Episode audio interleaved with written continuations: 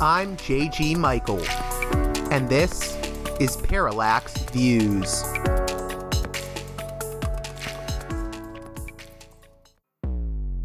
Hello, this is Mike Swanson. In a few moments, you're going to listen to another segment of Parallax Views. But before you do that, let me tell you about my new book, Why the Vietnam War. It's a sequel to my previous book called The War State, which has lots of positive reviews on Amazon. It's been out for years. But this one is a more detailed case study of how the American empire and national security state operate using Vietnam. And I believe it shows also how things work today, how policy is actually made and why. So grab the book on Amazon.com, Why the Vietnam War.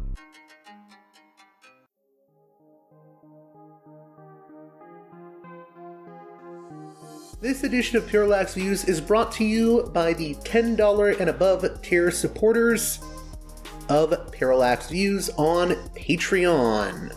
So, with that in mind, producers credit shoutouts to Gunner, Mark, Alexander, Catherine, Tilo, Emilia, Jeff, John, B. Lund, Brian, Elliot, Michael, Brace, Nick, Galen, Arlen, Bo, Gigadelic Media, Chance, Chase, Dan, David, Gary, Ishtofer, James, Martin, Matthew Ho, Nobody, Thomas, and Dano.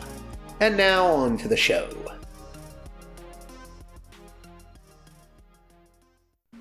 Hey there, Parallax Views listeners. On this edition of the program, a previously Patreon exclusive edition of the show featuring an interview with Dr. Katherine Harvey about her book, A Self Fulfilling Prophecy The Saudi Struggle for Iraq. The book tells the story of Saudi foreign policy with regards to Iraq after the US invasion in 2003 and its paranoia about Iran, as well as how that paranoia may have led to Saudi foreign policy blunders. This conversation is particularly interesting in light of the changing Saudi Iranian relationship today. So, without any further ado, let's get right to it with Katherine Harvey on her book, A Self Fulfilling Prophecy The Saudi Struggle for Iraq.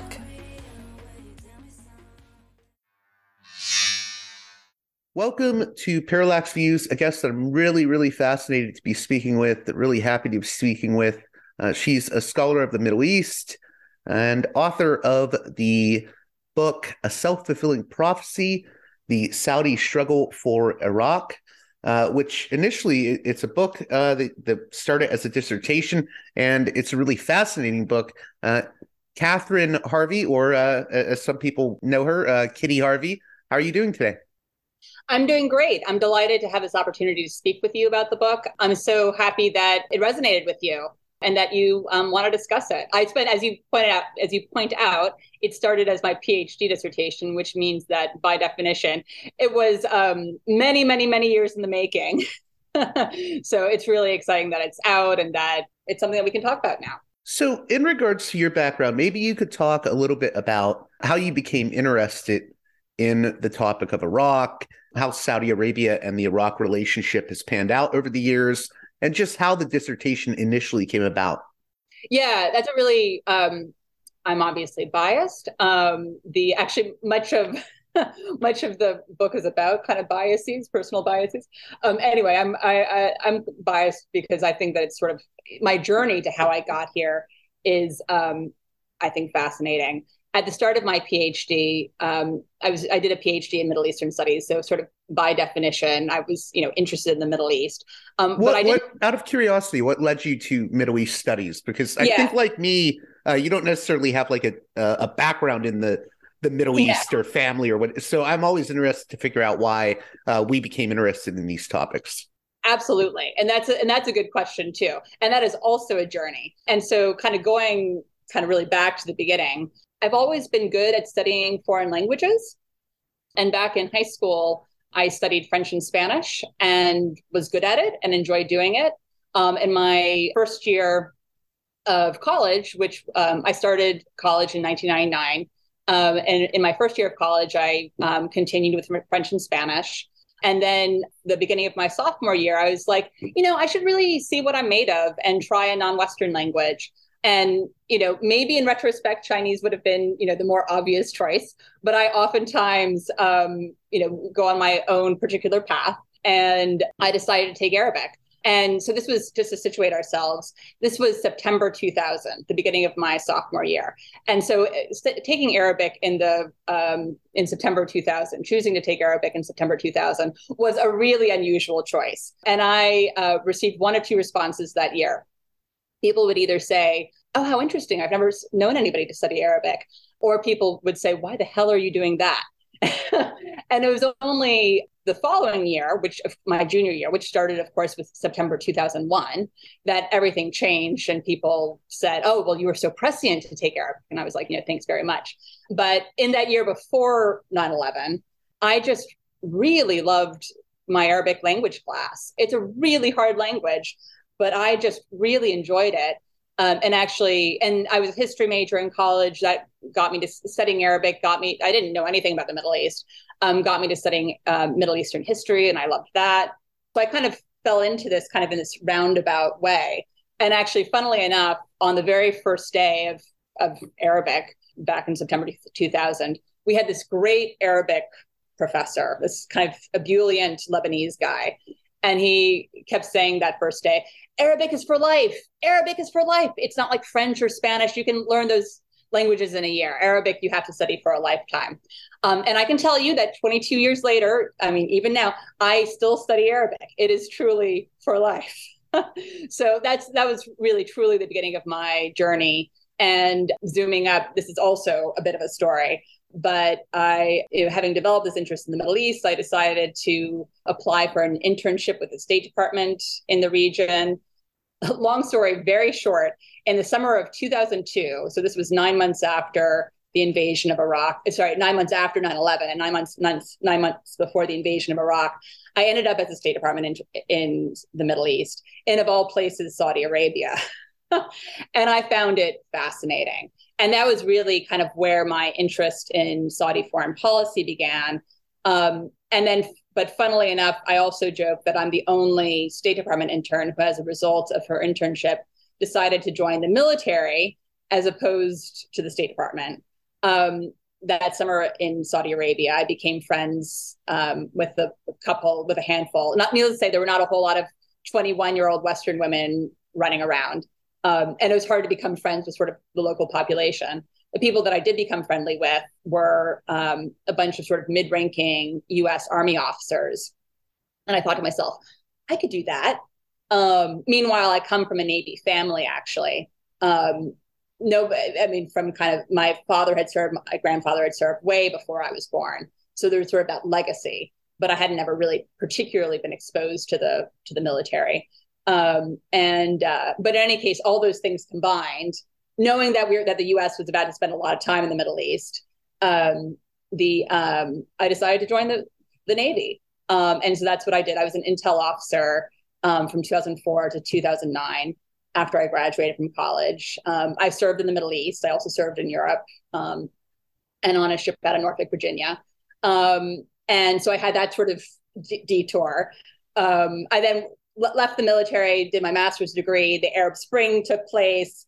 The Arab Spring really kind of um, all of that change that took place as a result of the Arab Spring um, kind of prompted me to go back to school again to get my PhD, um, and that that's all what has led to the book. But to get to your original question, I didn't actually really know much about Iraq. what I was really interested in, in was Saudi foreign policy, and it was only by beginning this research and we can um, i kind of um, i was interested in kind of the saudi iran relationship um, and i was interested in particular in kind of the period of my military service again those 2000s the period of the iraq war the height of the, the iraq war. Um, i was um, interested in what the saudis were doing to try to counter sort of growing um, iranian interest in the region uh, sorry, in, in, inter, influence in the region.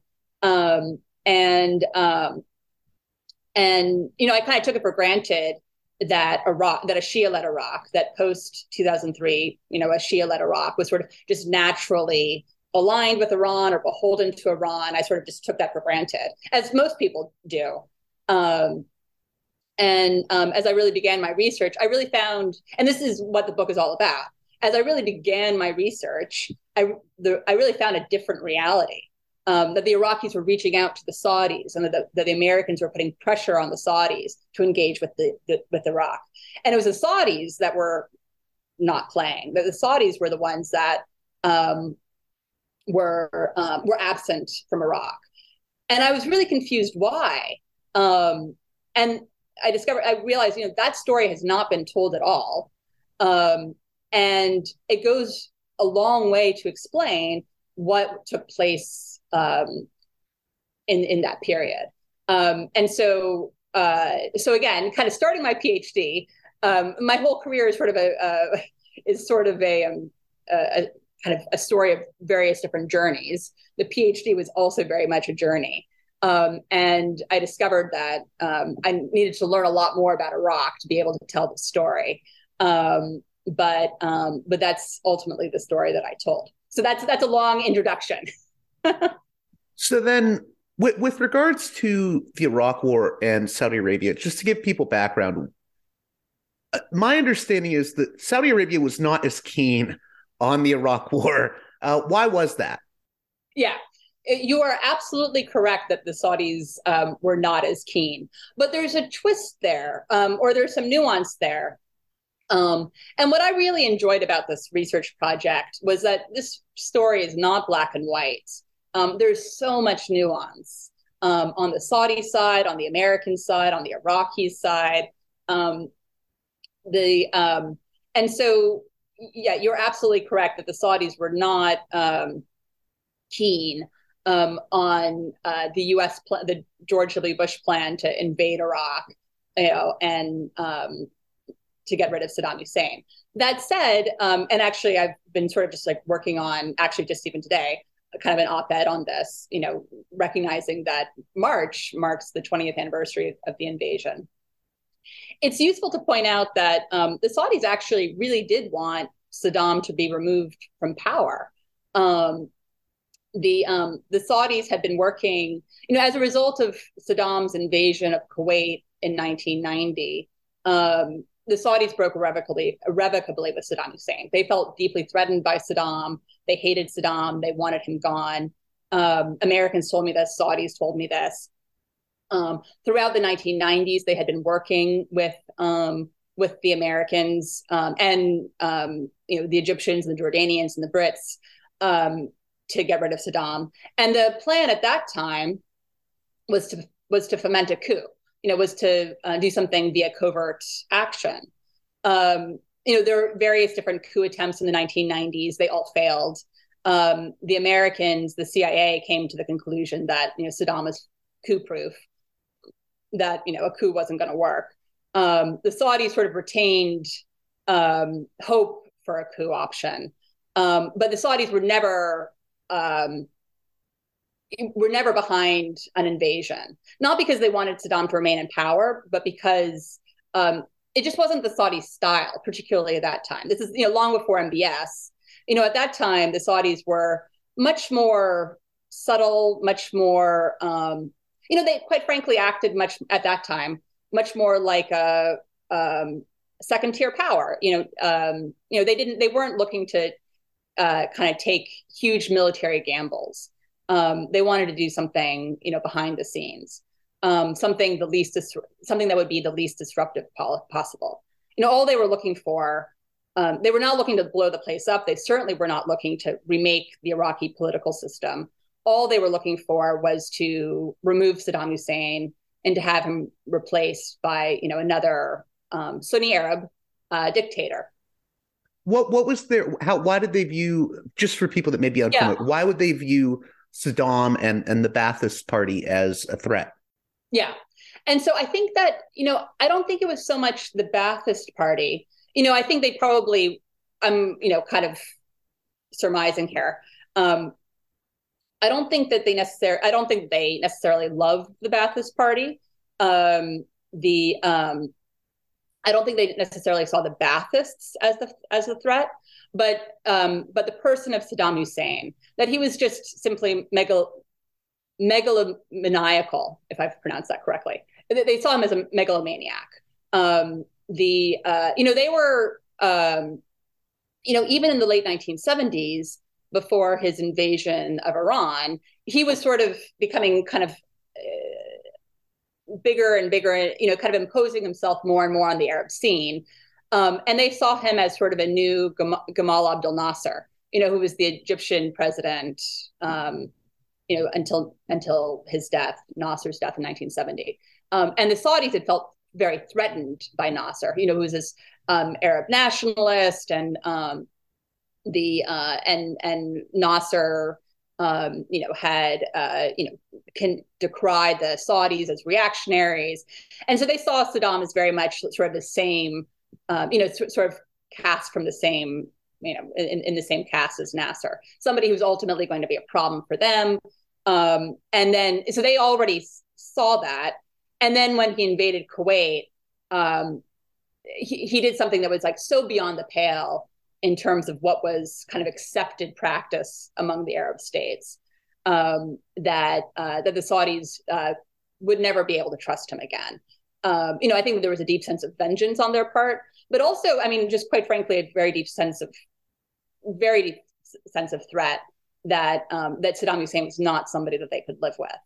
Um, now, I think that um, they ultimately um, came to be quite regretful because as um, as threatened as they felt by Saddam, when the U.S. did ultimately get rid of Saddam, and um, what then came into being was a Shia-led system. Right. I, I, was going to say it's yeah. it's almost like they would prefer a, a weak Saddam Hussein over empowering the Shia of Iraq. Exactly. Exactly. I think they seriously had buyer's remorse. They seriously had buyer's remorse. Um, and it's kind of like be careful what you wish for, um, you know, big time, you know, because they were pressing throughout the 90s, they were pressing the US to get rid of Saddam, get rid of Saddam, get rid of Saddam, get rid of Saddam. And the Clinton, the George H.W. Bush administration, again, there was this covert action, this covert um, action program in place between these various countries. Um, the George H.W. Bush and then the Clinton administration um, they were on board with, you know, again, just replacing Saddam with a kind of nicer Sunni Arab dictator. You know, the Saudis and the Americans were aligned on that. You know, the, the goal was not democracy in Iraq. The goal was um, just a nicer Saddam. Um, and, um, you know, a less, uh, you know, crazy Saddam. And, um, but so uh, when the Saudis, when finally an American administration was dead set on getting rid of Saddam, um, that administration did it in a way that that was that from the Saudi point of view was completely anathema. Um, now I argue in the book that, um, and this is where the self fulfilling prophecy, you know, comes in, that um, this Shia-led system was not nearly the threat that the Saudis believed it to be, um, but um, what, why would the Saudi for, for yeah. again for a lay audience? Why would what? Why did the Sunni uh, kingdom of, of Saudi Arabia? Why would they be uh, afraid of a, a, sort of Shia Iraq? Yeah, yeah, yeah, exactly. And of course, it all goes back to Iran. Um, the uh, you know since the 1970s, you know actually even since before the 1979 revolution in Iran, um, you know, the Shah in the 1970s, the Shah of Iran and the Saudis were sort of um, ostensibly partners. Um, but even at that time, the Saudis were very deeply wary of Iran. Um, you know, and I think that the crux of it, there are a couple of different aspects, but the crux of it is that Iran is just so much bigger than Saudi Arabia. Um, and particularly in the 70s and 80s, um, you know, had so much more military power than did the Saudis. I mean, the Saudis, in, particularly in the 70s, um, and it's only recently that the Saudi Arabia has like really kind of consolidated as a country, if you will. Um, in the in the 70s, um, you know, Saudi Arabia was still, you know, only, you know, uh, kind of a handful of million people. Um, it was still very, you know, very much developing um, and didn't have kind of a military force to speak of. Um, you know, that's changed today. It has definitely much more of a military force. But you know, as you can see in the war in Yemen, it's it's still so Saudi Arabia is still much more of a paper tiger than than anything else. It doesn't really have that much in the way of military military capability. Um, and so um, the you know Iran is just a bigger country with more military capacity, and the Saudis recognize that um, and have always felt um, you know threatened as a result. Um, the um, that you know if if Iran is able to get its way, it you know the, it, it will be to the detriment of Saudi Arabia. But in addition, um, the um, you know Iran not only is a far bigger country, but it's a Persian country and it's a Shia country, and that just sort of those elements of difference, you know, make um, make Iran very much and make the Iranians very much, you know, the other um, in the eyes of the Saudis. Um, that you know, uh, you know, the Arab states have plenty of differences among themselves um, and can definitely feel threatened. You know, can definitely threaten each other, but there's still sort of a sense of being part of an Arab family. Um, where whereas Iran is not part of that Arab family, and and that kind of difference, that sort of othering, has only deepened um, the sense of threat that the Saudis feel coming from Iran. Um, and um, and so why should but but you know the Iraqi Shia um, are are are overwhelmingly Arab. So why are the Saudis you know why would the Saudis be fearful of an uh, of a Shia led Arab Iraq? Um, well, there's a a, a deep seated stereotype in the Arab world. I mean, very long standing. You know that that imputes sort of uh, loyalty on the part of the Arab Shia to Iran. Um, this is just again to to repeat myself, just a very uh, deeply ingrained stereotype um, of the Arab Shia um, held by many Arab Sunnis. Um, and so, uh, you know, it, it, it, this stereotype sort of predisposed, kind of um, uh, primed the Saudis to see a Shia led Iraq as just sort of, again, naturally beholden um, to to to Iran. That you know the Shia are, Arab Shia are loyal to Iran, so an Arab Shia led Iraq is loyal to Iran, um, and that um, as a result, you know Iran. again, which the Saudis just see as a sort of expansionist power, you know, the the, the, the Saudis kind of interpreted um, kind of uh, the Shia rise to power in Iraq as just sort of uh, uh, an example, a case of Iranian expansionism. I see. I see. So it's, I, I mean, in some ways, similar to how. Well, I think it's just a case of of paranoia in some ways, right? Mm-hmm. Like the, you know, and I, I, think we see this in America as well. You know, there's been yeah. uh, different groups of people over the years that we've had paranoia about, like um, you know, I always go back to like World War II. We were we were uh, fighting with the Japanese, right? So you know, there there were the internment camps famously for Japanese Americans. There's this idea of oh, well, these people may have you know loyalties to another country. Um, is is that the type of thing that plays into, I guess, Saudi, Saudi thought when it comes to the uh, Iraqi Shia? Is just a sort of paranoia that may cloud their own uh, foreign policy decisions. I, th- I think that's exactly right. Um, and you know, and I go, you know, given that this book was um, originally a PhD dissertation, um, you know, it has a theoretical framework, um, and uh, the you know, and I draw not only from you know the realist school of international relations, um, but also from the constructivist and political psychology um, schools of international relations as well.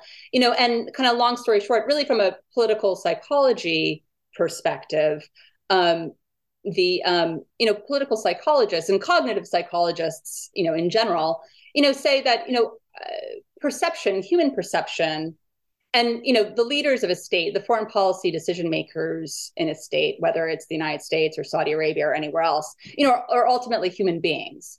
Um, human perception um, is necessarily subjective. You know we're subjective beings Um, and our world is so inherently complex um, that you know we make sense of our world. Um, all of us, you know, again, whether you or me or you know the leaders of a state, we make sense of our world um, through the lens of our pre-existing beliefs. And our, um, things like our cultural biases. Things like our cultural biases. You know we have all sorts of biases. Um, and you can kind of group those biases just kind of very broadly into sort of two categories um, motivated motivated biases and unmotivated biases. Um, and motivated biases um, lead us to believe lead us to see what we want to see. That's sort of you know wishful thinking you know and so that leads us to see what we want you know via the prism of our interests and our emotional needs. Um you know kind of like i support uh, you know, it, it's probably not a, a, huge surprise that in the last election, um, I uh, supported in the last U.S. election, I supported Joe Biden, um, and you know, so I, I, really wanted Biden to win, and I was, you know, and, and sort of as a result, like I'm kind of biased to kind of see, you know, Biden in, in a in a in a better light. Um, but so those are motivated biases, you know, seeing what we want to see. Unmotivated biases are seeing what um, uh, we expect to see. Um, and that's again kind of based on our pre-existing beliefs. So that's where the kind of cultural factor comes in. You know, everything that I've been brought up to believe.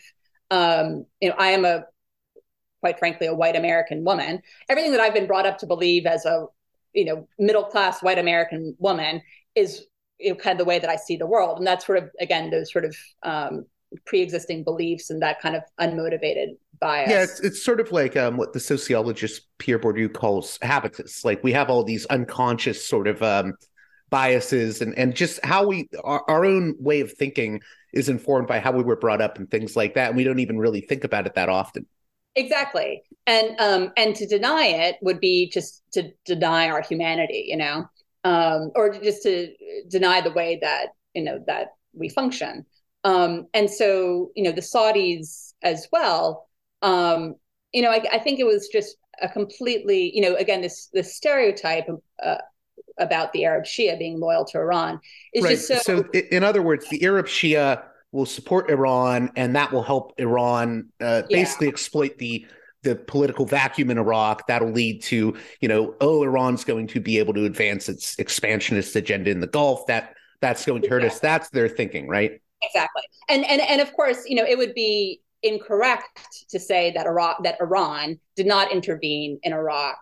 Um, you know, on the heels of the invasion, you know, the Iranians absolutely did you know, begin to establish a, a presence in, in post Saddam Iraq, where it became um, uh, um, an issue, however, in terms of kind of the Saudi perception, is that the Saudis perceived that um, that the Iranians were, you know, effectively just taking the whole place over, and you know, turning Iraq into a vassal state.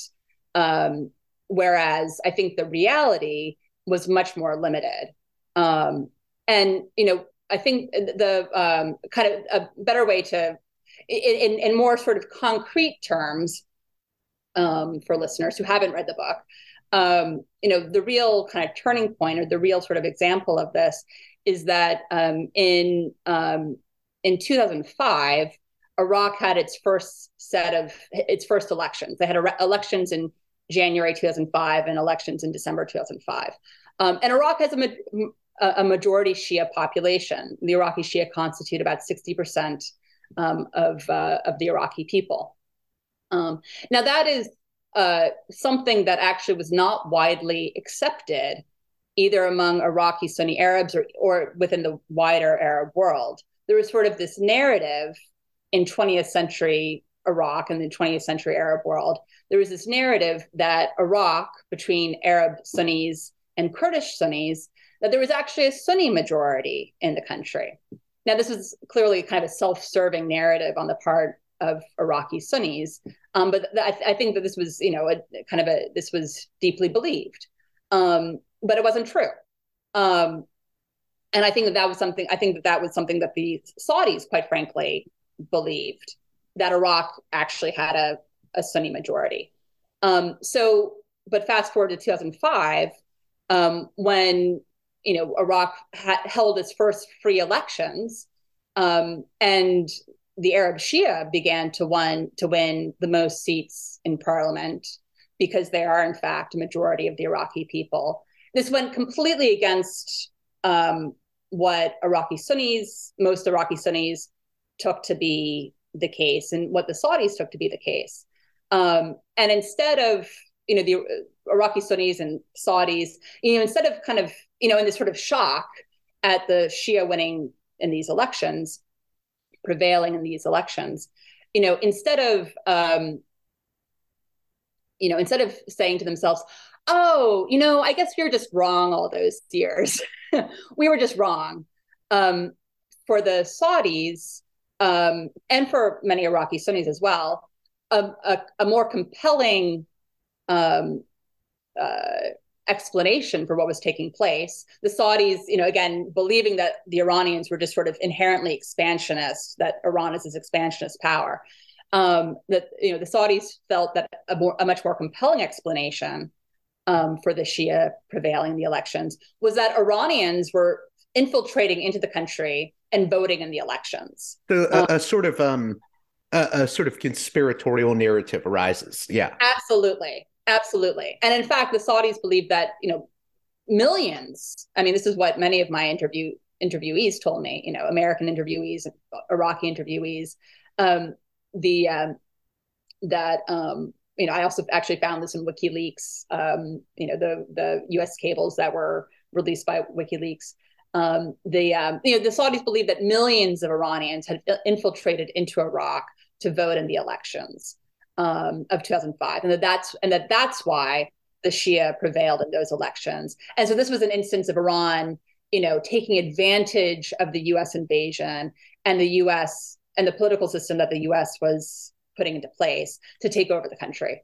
And this has real consequences too, because I mean, uh, eventually you have uh, uh, King Abdullah al Saud basically refusing to engage with Iran's yeah. prime minister. Yeah, exactly. Maliki. Um, and they're the two, um, I know this is a podcast, but I have a, a copy of the book here. And if they are the two um, figures on the cover of my book, uh, Nouri al Maliki and King Abdullah, the late King Abdullah of, Sa- of Saudi Arabia. And um, and you're absolutely correct um, that has had real world consequences because then in the aftermath, or you know, those elections took place in 2005. Um, Nouri al Maliki became Iraq's first permanent post Saddam prime minister. In 2006, um, the Maliki government um, began to try to engage with the Saudis. Um, and Maliki went to Saudi Arabia um, on his first trip abroad as prime minister. And that was very much a, a, a, a very um, deliberate choice on the part um, of Maliki and his advisors and his government for Maliki to go to Saudi Arabia on his first trip abroad to signal we are Iraq is an Arab country. Uh, you know, Iraq is is suffering from this considerable sectarian warfare. There's great symbolism of the Shia prime minister going to Saudi Arabia as sort of the the center of the Sunni Arab world. Um, meanwhile, the, the, Iraqis knew that the um, Saudis had been the most alienated of all of Iraq's neighbors, and so there, this was um, this was a very deliberate choice on the part of Maliki and his government for him to go to Saudi Arabia on his first trip abroad, um, and um, and and the Saudis received him appropriately um, on that first trip abroad. Um, but things went sideways very quickly thereafter um, and refused ever to engage with him again. And and Abdullah came to believe that Maliki was, you know, nothing short of an Iranian stooge, um, even though that was far from uh, the reality. You know, Maliki had plenty of shortcomings. And I sometimes joke that I'm the only person in Washington who has something halfway decent to say about Maliki. Um, but he was not um, an Iranian stooge. He was, um, I mean, he really was and was then and is today an Iraqi nationalist. Um, he has certainly grown closer to the Iranians, but he was not particularly close to the Iranians in 2005, 2006, 2007. Um, and the Americans had backed him to be prime minister because they believed that he was not um, close to the Iranians. Um, and um, I argue that you know the Saudis, um, but uh, you know Abdullah, Abdullah believed what Abdullah believed that Maliki was an Iranian stooge, and again, this this is very much in keeping with this sort of stereotype um, of the Arab Shia. Um, it's not a surprise that this would make sense to Abdullah, um, and um, and Abdullah fail, uh, refused to engage. Um, and um, and as you point out, it had a, it had real consequences. Um, the uh, you know Maliki came to feel very threatened by the Saudis, and not just Maliki, but I mean I think that you know most, at least many, you know Iraqi political actors came to feel very very deeply threatened by the Saudis because and the, Saudis- the irony of this being that this would only you know uh, push Iraq further into the hands of Iran. Exactly. No, exactly. And that's why the book is called a self-fulfilling prophecy. You know, and in the writing of the book, um, and again, it was sort of the, this years-long process. Um, the uh, in the writing of the of this book, it's really a tragic story, you know, um, because you know, again, as I was kind of writing the book, you know, I could see like Abdullah doing exactly what um, kind of creating the situation that he was trying to avoid, you know, i.e., Iraq becoming sort of kind of falling into Iran's orbit. Um, and um, and so it was this tragic situation. Um, and I should say that the you know the Iraq the, the, Iraqis were reaching out to the Saudis, but the Americans also, very importantly, were putting con- considerable pressure on the Saudis to engage with Iraq. You know the, the George W. Bush administration um, and it's really important to point out that the uh, that the Saudis felt very deeply betrayed um, by the Bush administration, and sort of understandably so, um, given that um, Bush et, et al. had like had completely disregarded Saudi interests in invading Iraq. Um, the um, the uh, and the Saudis felt very deeply betrayed as a result of that. So you know, some years later, 2006, 7, 8, when the Americans came to the Saudis to press them to engage, you know, Abdullah like wasn't playing. He was like, well, you know, you, I mean, I don't think he said this, you know, directly because um, he was much more subtle. Um, but, you know, it's kind of like, you know, you told us to fuck off, so we're going to tell you to fuck off, you know, forgive my language. Um, and, um, you know, so, you know, the, the, the Saudis weren't playing. So, um, the uh yeah so anyway it was a sort of very tragic situation so if you could how would you if you were to have to explain this um or your thesis to um say a, a saudi arab who uh just had this view right that oh you, you know um this was all an expansionist uh, power grab by the Iranians, and they took advantage of the invasion. Uh, we can't trust the Iraqi Shia. Uh, h- how do you sort of push back on that? Like, what are the, I guess, um, evidential points you point towards? Yeah, um, that, and that's actually a really good, like the evidentiary points. Um, the, uh, you know, first kind of pointing out that you know there is a difference between the Iraqi Shia and the Iranian Shia, um, and this is where the nuance comes in because you know a Shia-led Iraq was always going to be closer to Iran than as Saddam Hussein led Iraq. You know, that's without question, or a Sunni Arab dominated Iraq. You know, in the 20th century, a Sunni Arab, you know, uh, Iraq had successive regimes dominated by Sunni Arabs. And, and Iraq always had um, sort of a negative relationship with Iran. Um, and so that was always going to be different with a Shia led Iraq. Um, and, um, but that doesn't mean that um, that again that it, that that that the Shia of Iraq and the Shia of Iran are the same thing. They're not, and they have different interests and different cultures. You know, again, the Shia of Iraq are Arab, um, speak Arabic, have an Arabic culture, um, which is different from you know Persian speaking, Farsi speaking Iran with a you know predominantly Persian culture, um, and um, you know so there so there are different orientations there. There's a, a definitely a, you know a, a more of a there's definitely you know the basis of a close friendship but there are also different orientations which means that there's always going to be you know kind of a difference between the two countries. Anyway that's one thing. Um, but you know and what i try to do in the book was show you know, what are the iraqis what was maliki doing on the ground to um, to demonstrate that he wasn't beholden to Iraq to to, to Iran, um, and sort of the two um, in his first government, um, which was from 2006 to 2010. Um, excuse me. You know the things that he did to demonstrate again an independence from Iran. Um, the uh, he took on um, this was not an American initiative. This was his initiative. He t- in 2008. This was sort of the tail end of Iraq's sort of sectarian civil war. Um, uh, by this point, Sunni Arabs had turned on sort of the Sunni Arab extremists, Al Qaeda, um, and um, and quite frankly, the Shia were beginning to, had begun to turn also against the you know Shia extremists, um, and um, and Maliki um, uh, made the decision to take on um, the Shia militias that were being backed by Iran. Um, and he spearheaded um, the, the operation came to be known as Charge of the Knights. Um, and it was launched in, in the southern city of Basra and then was continued. It was like a month or a six week long operation, but then it continued in Baghdad.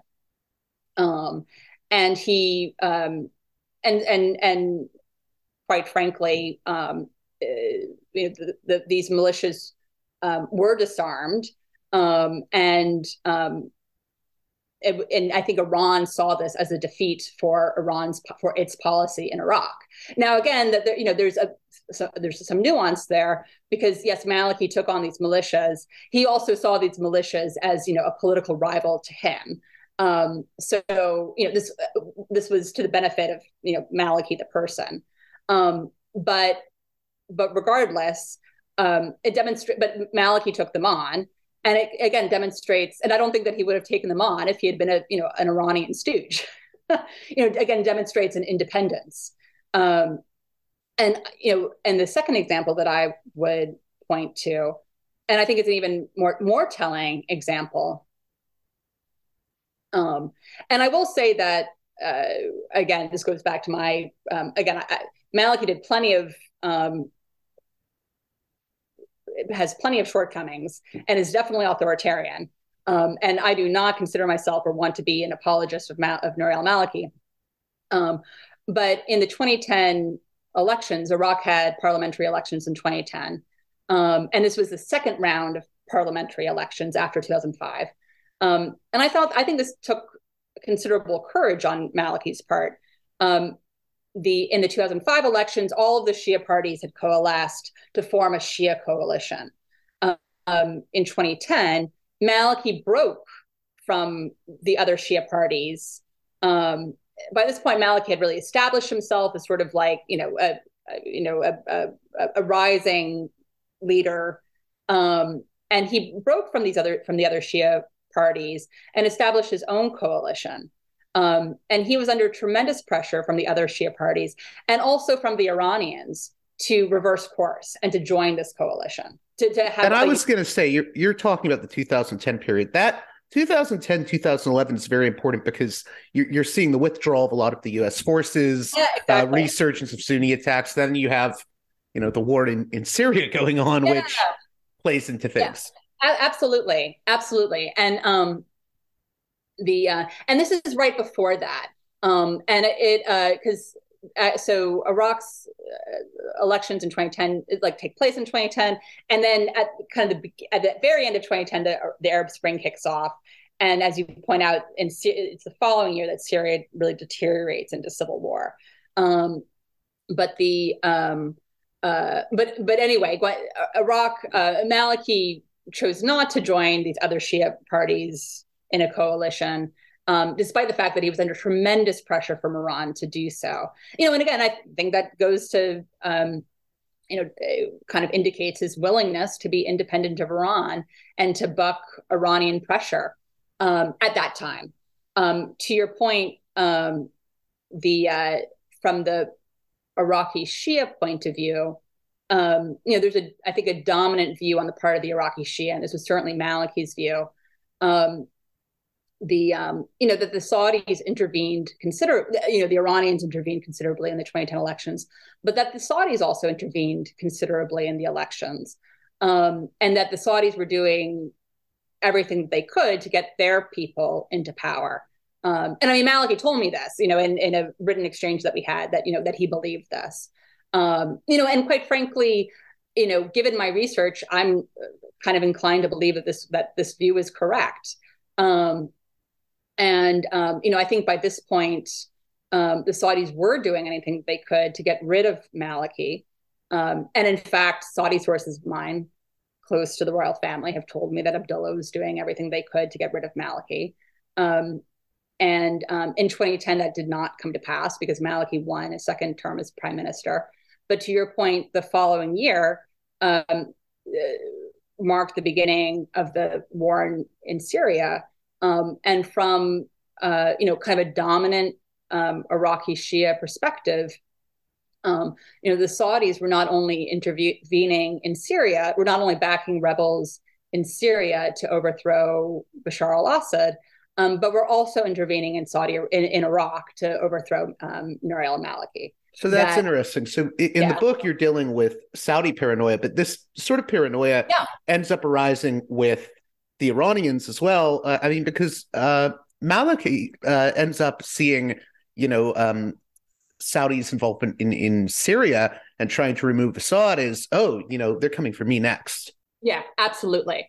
And that, that's absolutely correct. And that's, um, you know, what I argue in the book that, you know, I, I have this kind of part of this framework, part of the, the theoretical framework I have is sort of, I discuss, you know, kind of what uh, an enemy image, you know, and in short, this sort of em- enemy image, and this kind of is taken from the political psychology and constructivist um, angle that I use, that um, it's kind of projecting another country as an enemy. Um, but you know, all information is interpreted um, to buttress the view that the other country is an enemy. That and, wants- and, and eventually, this leads to.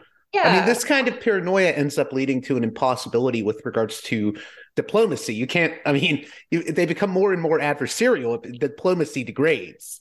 Exactly. It kind of spirals like kind of out of control and I kind of argue that with regard to um, Saudi Arabia and Iraq, um, this this was the case, and the tragedy um, that you know from the Saudi point of view, you know, I, I, argued that you know the Saudis at this time, you know, and you could probably say today as well, um, but particularly at that time, had this enemy image of Iran, that Iran was inherently expansionist and that it had taken over Iraq, and and, and all information that the Saudis received was interpreted to buttress that view, even though there's plenty of information that contradicted that view.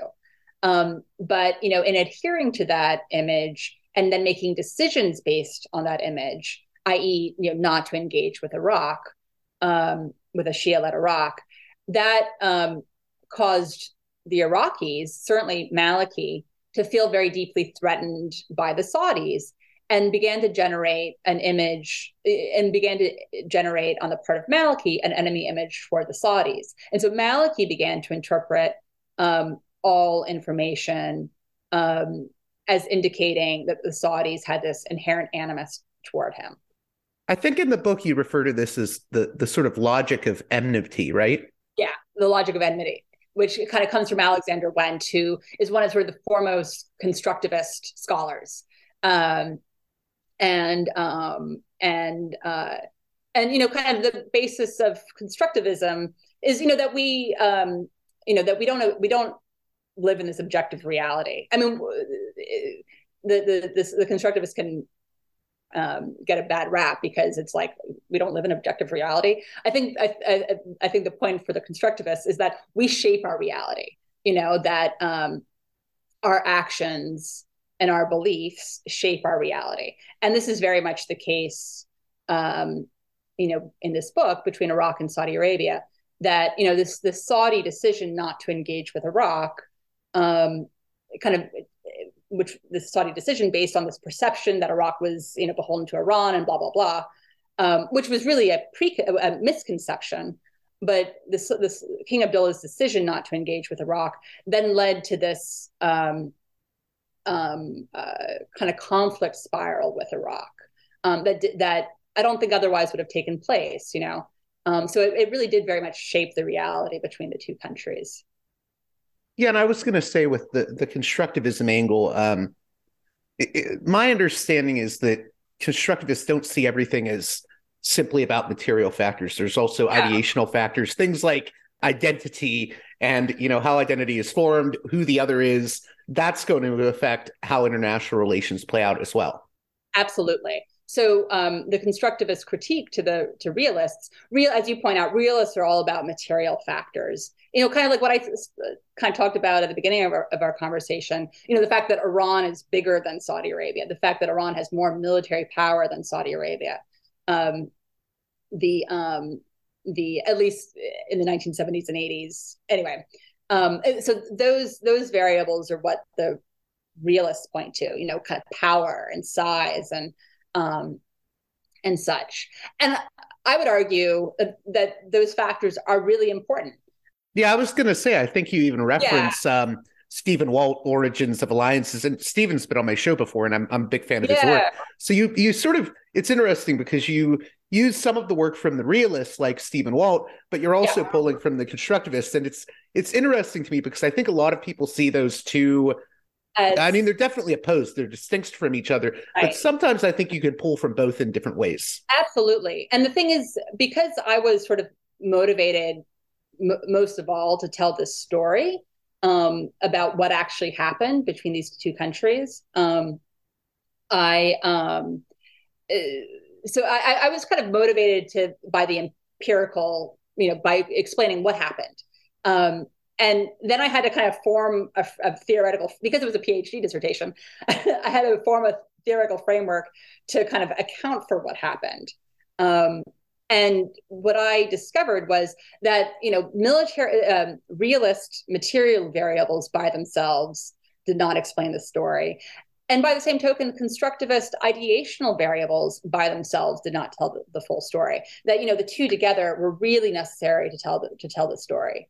Um, and um, and actually, even in, or, the Origin of Alliances, Stephen Walt's um, book, which is great, um, you know, he does not. Um, I think it was written in the late '80s, so it was before the constructivist school re- had really kind of can can coalesced. Um, but he actually uses in that book and his framework for threat perce- uh, for uh, balance of threat. He argues that um, what states what determines states behavior in the international system is not the balance of power but the balance of threat blah blah blah. Um, but um, he sets out four variables to explain how states balance threat or um, and one of them is um, threat perception. Um, and he doesn't point out in the book um, that uh, and it's understandable because the constructivist school hadn't really congealed yet. But threat perception is really very much an, a, a, constructivist ideational variable. Um, because threat perception again is not an objective like material thing it is based on you know h- how you know decision makers within a state perceive the environment that they're in um, and that goes to identity and norms and ideas and culture and everything um, so you know I, I found that really you know it was only bringing these two schools together that could really account for the story, you know, and that ultimately, um, and, and the story that I tell is really all about those ideas, you know, where those ideas came from, um, and what the ramification and how the kind of acting on those ideas then shaped the reality. Before we close out, I guess where do you see everything at now when it comes to Iraq and, and Saudi Arabia and just yeah. uh, where Iraq is at at this point, um, and how these things could have been avoided. Yeah. Um, well, so how, how these things could have been avoided. You know, I think that quite frankly, King Abdullah was just so dead set against um, what took place in Iraq that um, it was really only once Abdullah died, quite frankly, in 2015, that there was the possibility of a new opening. Um, uh, between Saudi Arabia and Iraq, and that's very much what's what's happened. I think that there was no possibility of an opening between the two countries um, while Abdullah was still in power. Um, and fortunately for the relationship, you know, the Saudis um, s- spend all, all, sorts of time really demonizing Maliki, um, much of which you know Maliki deserved because he definitely um, is no paragon of virtue. Um, but much of it was again based on this kind of preconception that he was a, an Iranian stooge, which was not the case. But um, but regardless, um, a few months before Mal- uh, before Abdullah died, Maliki also um, stepped down as prime minister of Iraq. And so the fact that both of these two kind of main characters um, kind of left the scene, departed the scene, created the possibility of a new opening in the relationship. And it definitely took a couple a, a couple of years. You know, um, the Saudi the Saudis did begin to engage, actually sent an ambassador to reestablish relations in 2015 and sent an ambassador to Iraq in 2016. Um, so that was definitely an indication of a of a change in policy. Um, but um, but it still took a couple of years, um, and it's only been. Um, I think that the, a, a, turning point actually came in 2019 um, from kind of 2020 on, and there are a couple of different factors. Um, the um, from 2020 on, there's there's really been kind of more of a um, of a push to kind of um, anyway. There are a couple of different factors. You know, I think that the Saudis, you know, are so focused on Vision 2030, their you know kind of economic development plan, and they recognize that you know Iraq could be you know an economic partner. You know, um, and um, so there's kind of that factor. Um, I say 2019 was was a turning point because that was the year that um, the Saudi facilities at Khurais and Abqaiq were targeted by um, by Iran, um, and the and the Trump administration didn't retaliate. Um, and I think that the Saudis began to really kind of, uh, really kind of lost faith in the Trump administration and the U.S.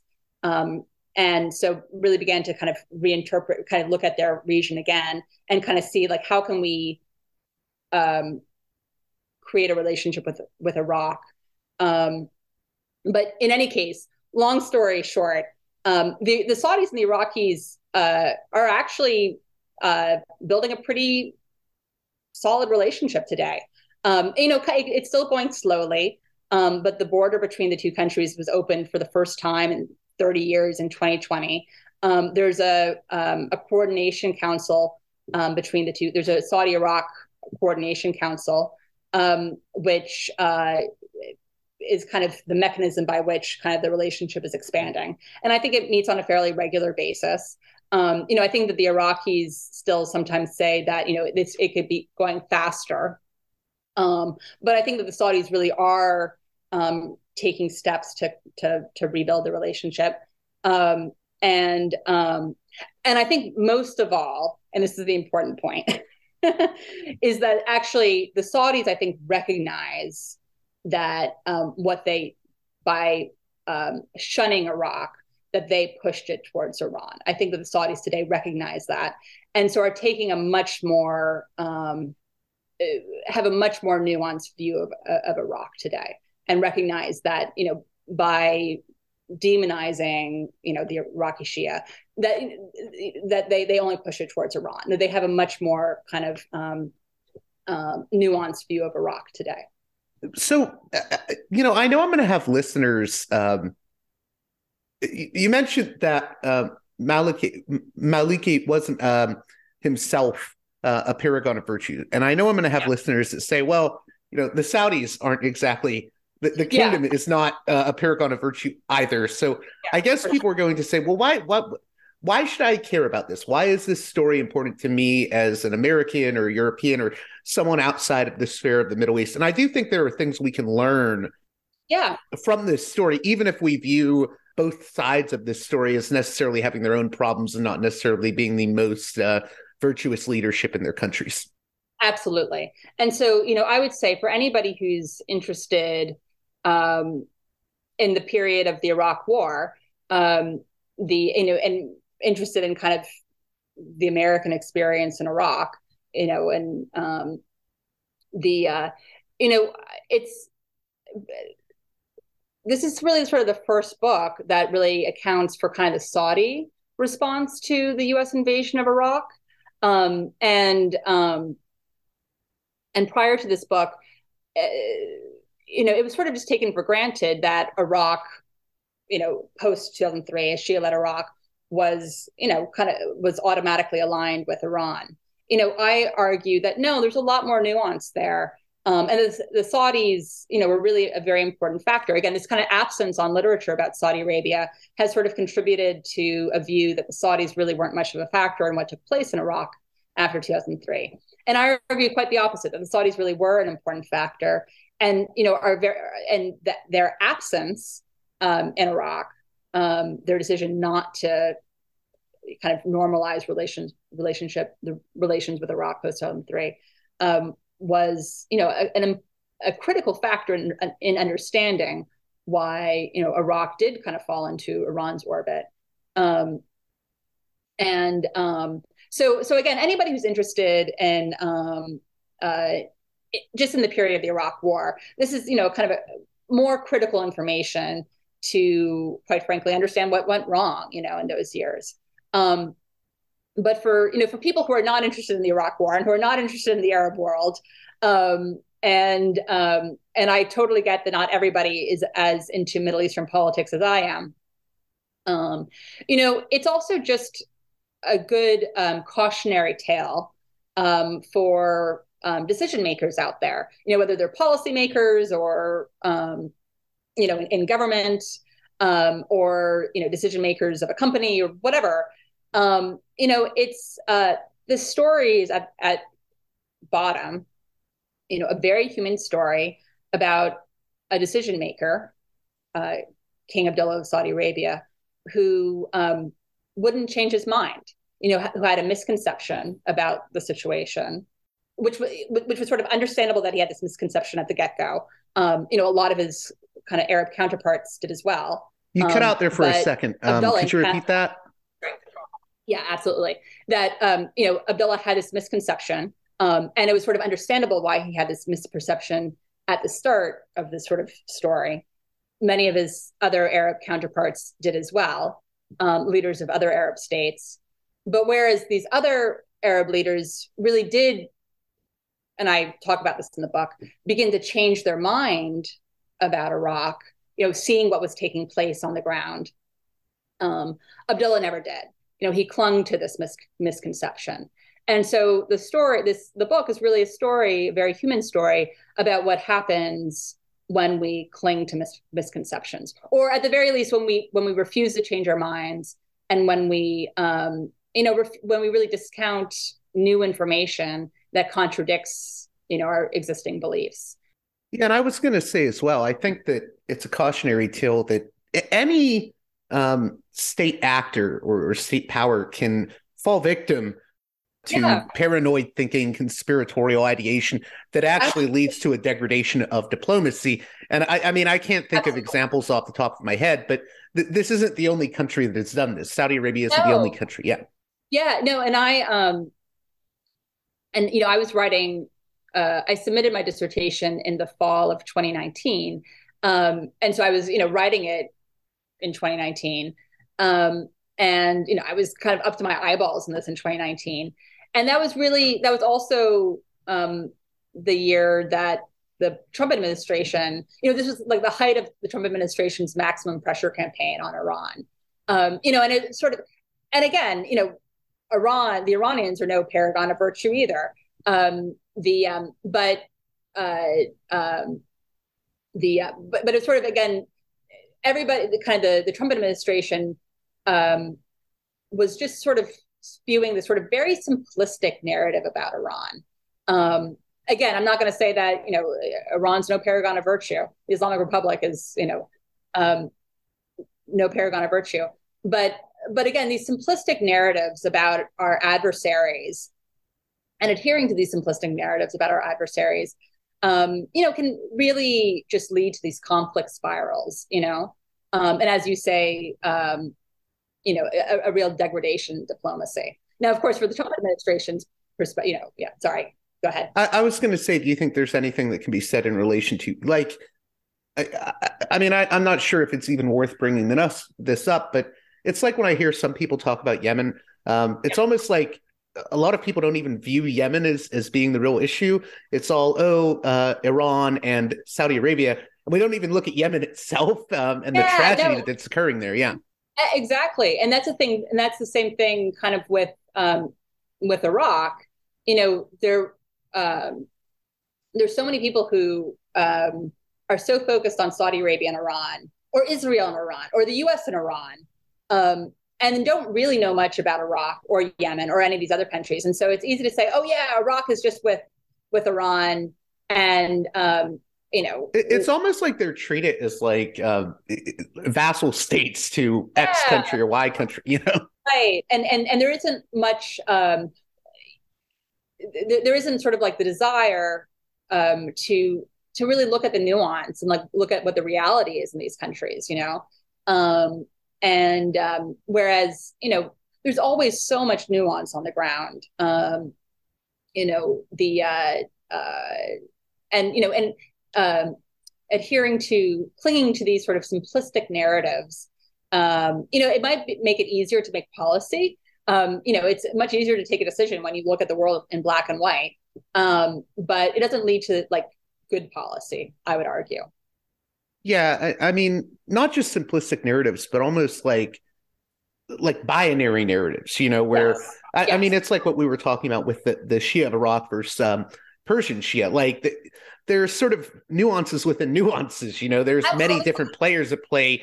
Uh, even in, in a country like Syria, you know, there's there's multiple factions at work. It's not Absolutely. just one group or the other group. Absolutely, and that's where you know, quite frankly, you know, that's what I find fascinating also about Iraq is that um, like a Shia-led Iraq, you know, f- for the Iraqis today, their two most important relationships are the, the United States and Iran, um, and um, the uh, and it's really hard to be friends with both the United States and Iran. Um, but you know, but the U.S. but the, but the Iraqis really do want you know strong relationships with both. You know, they just, essentially want to be non-aligned in a way they want to be non-aligned you know and it's the same thing with you know for the iraqis with iran and saudi arabia you know it's it's a predominantly arab shia country um, you know obviously uh, maybe i shouldn't say predominantly but you know, majority shia country and predominantly arab you know they want to have a good relationship with you know with shia iran but they also want to have a good relationship with the arab states you know because they're both shia and they're both and, and arab um, and you know for them this is not a contradiction you know um, but you're you're absolutely correct. They and this is what they say over and over again today, is that they you know don't want to take part in axes and regional axes. They want um, to be friends with all their neighbors, and they also want to bring um, their neighbors together. They want to you know kind of they're into rapprochement. You know, how do we bring our neighbors together? Um, because when our neighbors fight with each other, where they fight is in Iraq, you know, we're their battlefield. So, real briefly here, um, the title of the book is Self Fulfilling Prophecy. I know that word gets used in a, a, sort of colloquial way, but you're using it in a very specific context and pulling from Robert Merton. So, could you maybe explain the title and the reference to Robert Merton?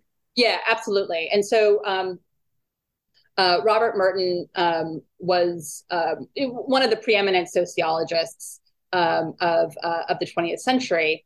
Um, and he coined the phrase self fulfilling prophecy in one of his works from, I think, 1948. It was originally published in 1948. And today, as you point out, a self fulfilling pro- self fulfilling prophecy has just entered like the lexicon. You know, it, it's kind of used as a colloquialism, but it actually, again, its basis is this sort of academic, soci- you know, sociological concept. Um, and Merton defined a self fulfilling prophecy as a false definition of the situation um, evoking a new behavior that makes the originally false situation come true. Um, I'm glad that I remembered that. I think that's the way that he defined it. Um, and um, and when I came across that and kind of forming my framework, I was like, this fits the this Saudi Iraq case so well um, because um, I argue that the um, that King Abdullah, you know, and it had a false definition of the situation that Maliki was beholden to Iran. That was Abdullah's. Um, um, that was Abdullah's definition of Maliki. That's how Abdullah saw Maliki.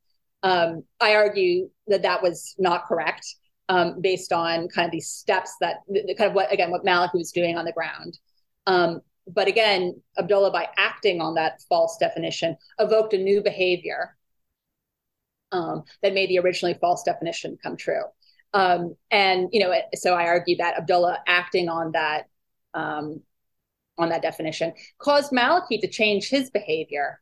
Um, and um, and you know, I, I don't argue that Maliki ever became um, an Iranian stooge, but it, it's without question that Maliki absolutely became much more closely aligned with Iran. And I argue that that was a result of the threat that Maliki personally felt from Saudi Arabia. So again, the Abdullah originally had this false definition that Maliki was with Iran, um, but that false definition evoked a new behavior, um, i.e., Maliki began to feel threatened, and Maliki um, ended up aligning himself with Iran.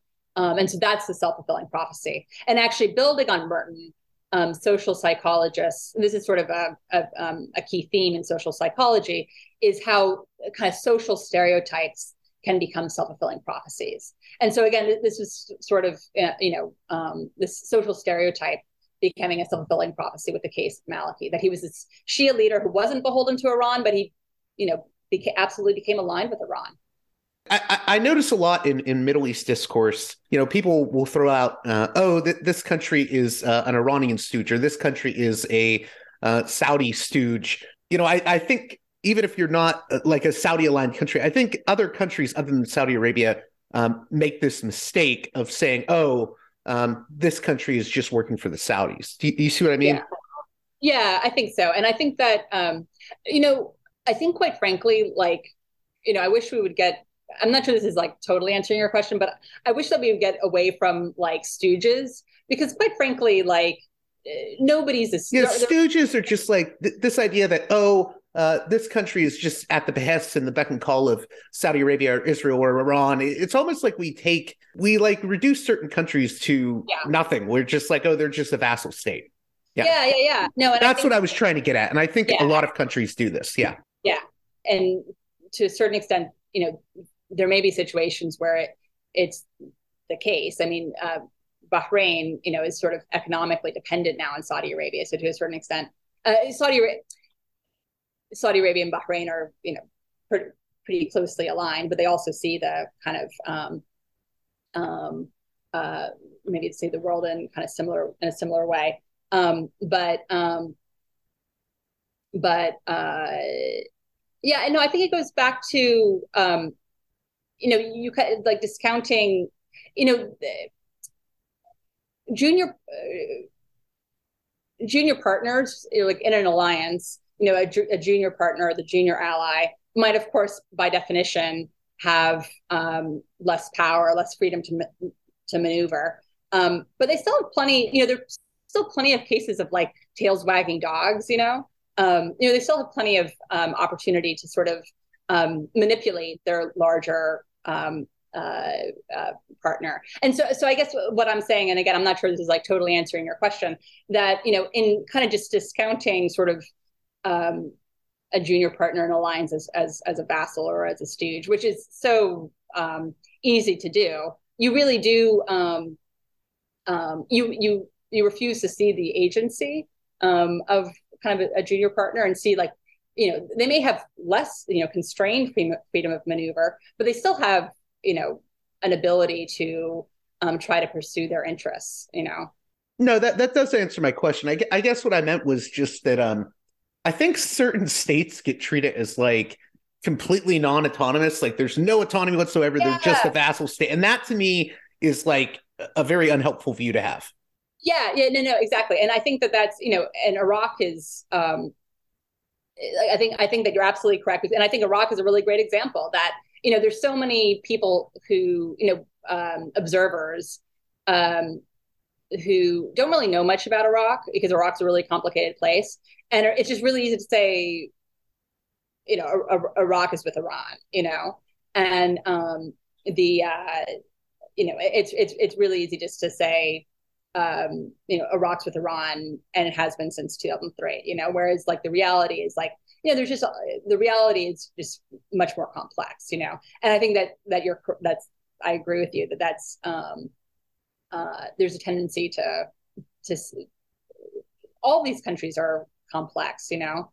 Um, and um, we, um, but um, but yeah, we we kind of don't recognize that, or we kind of like we look at Saudi Arabia and Iran, whatever.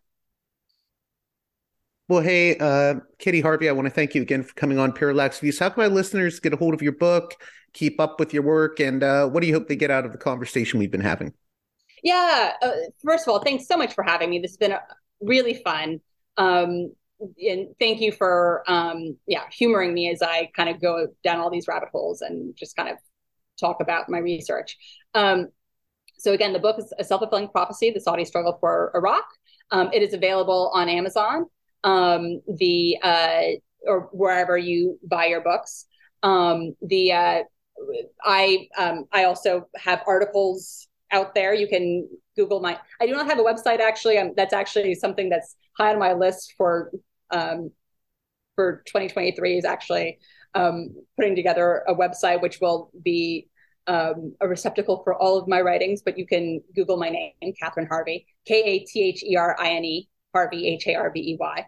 Um, and kind of moving forward, um, I've actually in my own research, um, I've become sort of more and more focused on um, Iraq and kind of kind of where Iraq fits in, you know, Iraq's foreign policy and kind of what we were just talking about a little bit a few minutes ago about kind of Iraq's kind of non-aligned, um, you know, um, policy, so to speak. Um, you know, how does Iraq na- navigate a region that is frequently, you know, riven by, you know, rival axes? You know, that's a difficult place for Iraq to be, um, but um, but it's kind of fascinating. Um, and actually, I plan, if you can believe it, um, I did my first trip to to Baghdad last year, um, soon after the book was published. Um, and um, and if you can believe it, I'm planning on going back in March, and I will. Um, I should be in Iraq uh, for the 20th anniversary of the invasion. so, so uh, I'm hoping that there'll be some some more articles that come out of that. Well, thank you again, Katherine Harvey, for coming on Parallax Views. Thank you so much. Well, that does it for this edition of Parallax Views. I hope you enjoyed my conversation with Katherine Harvey, author of A Self Fulfilling Prophecy The Saudi Struggle for Iraq. As always, if you appreciate the work here I do at Parallax Views, please consider supporting me on Patreon at patreon.com slash parallaxviews. My apologies for the lack of content released so far this month. Uh, but between the holiday and my birthday coming up here, I've been trying to take a little bit of time for myself. Nonetheless, there will be more shows released later in the month, specifically next week. Again, if you can, support me at patreon.com slash parallaxviews. We've got 200 archived editions of classic Parallax Views programs on the Patreon now, and you can definitely listen to those. I've been putting a lot of effort into archiving the classic shows, and I hope my patrons will enjoy them. And with that being said, until next time, you've been listening to Parallax Views with Parallax Views to Parallax Views with Parallax Views. The way out is not simply to say, don't do it, just to prohibit. It's nothing else. If we don't do it, others will be doing it like crazy. So, you know, we have to confront the problem. But no, basically, basically, I'm I know of the great anxieties, problems, new forms of control, but it's also new forms of freedom. This is why I always emphasize that uh, uh, internet and all this new digital stuff, it's a very ambiguous phenomenon, but it's the field of struggle new forms of enslavement, but at the same time, new incredible forms of freedom. We have to accept the fight with no nostalgia for old, allegedly more authentic communities or whatever. I'm not afraid. I'm not afraid. I'm not afraid. I'm not afraid.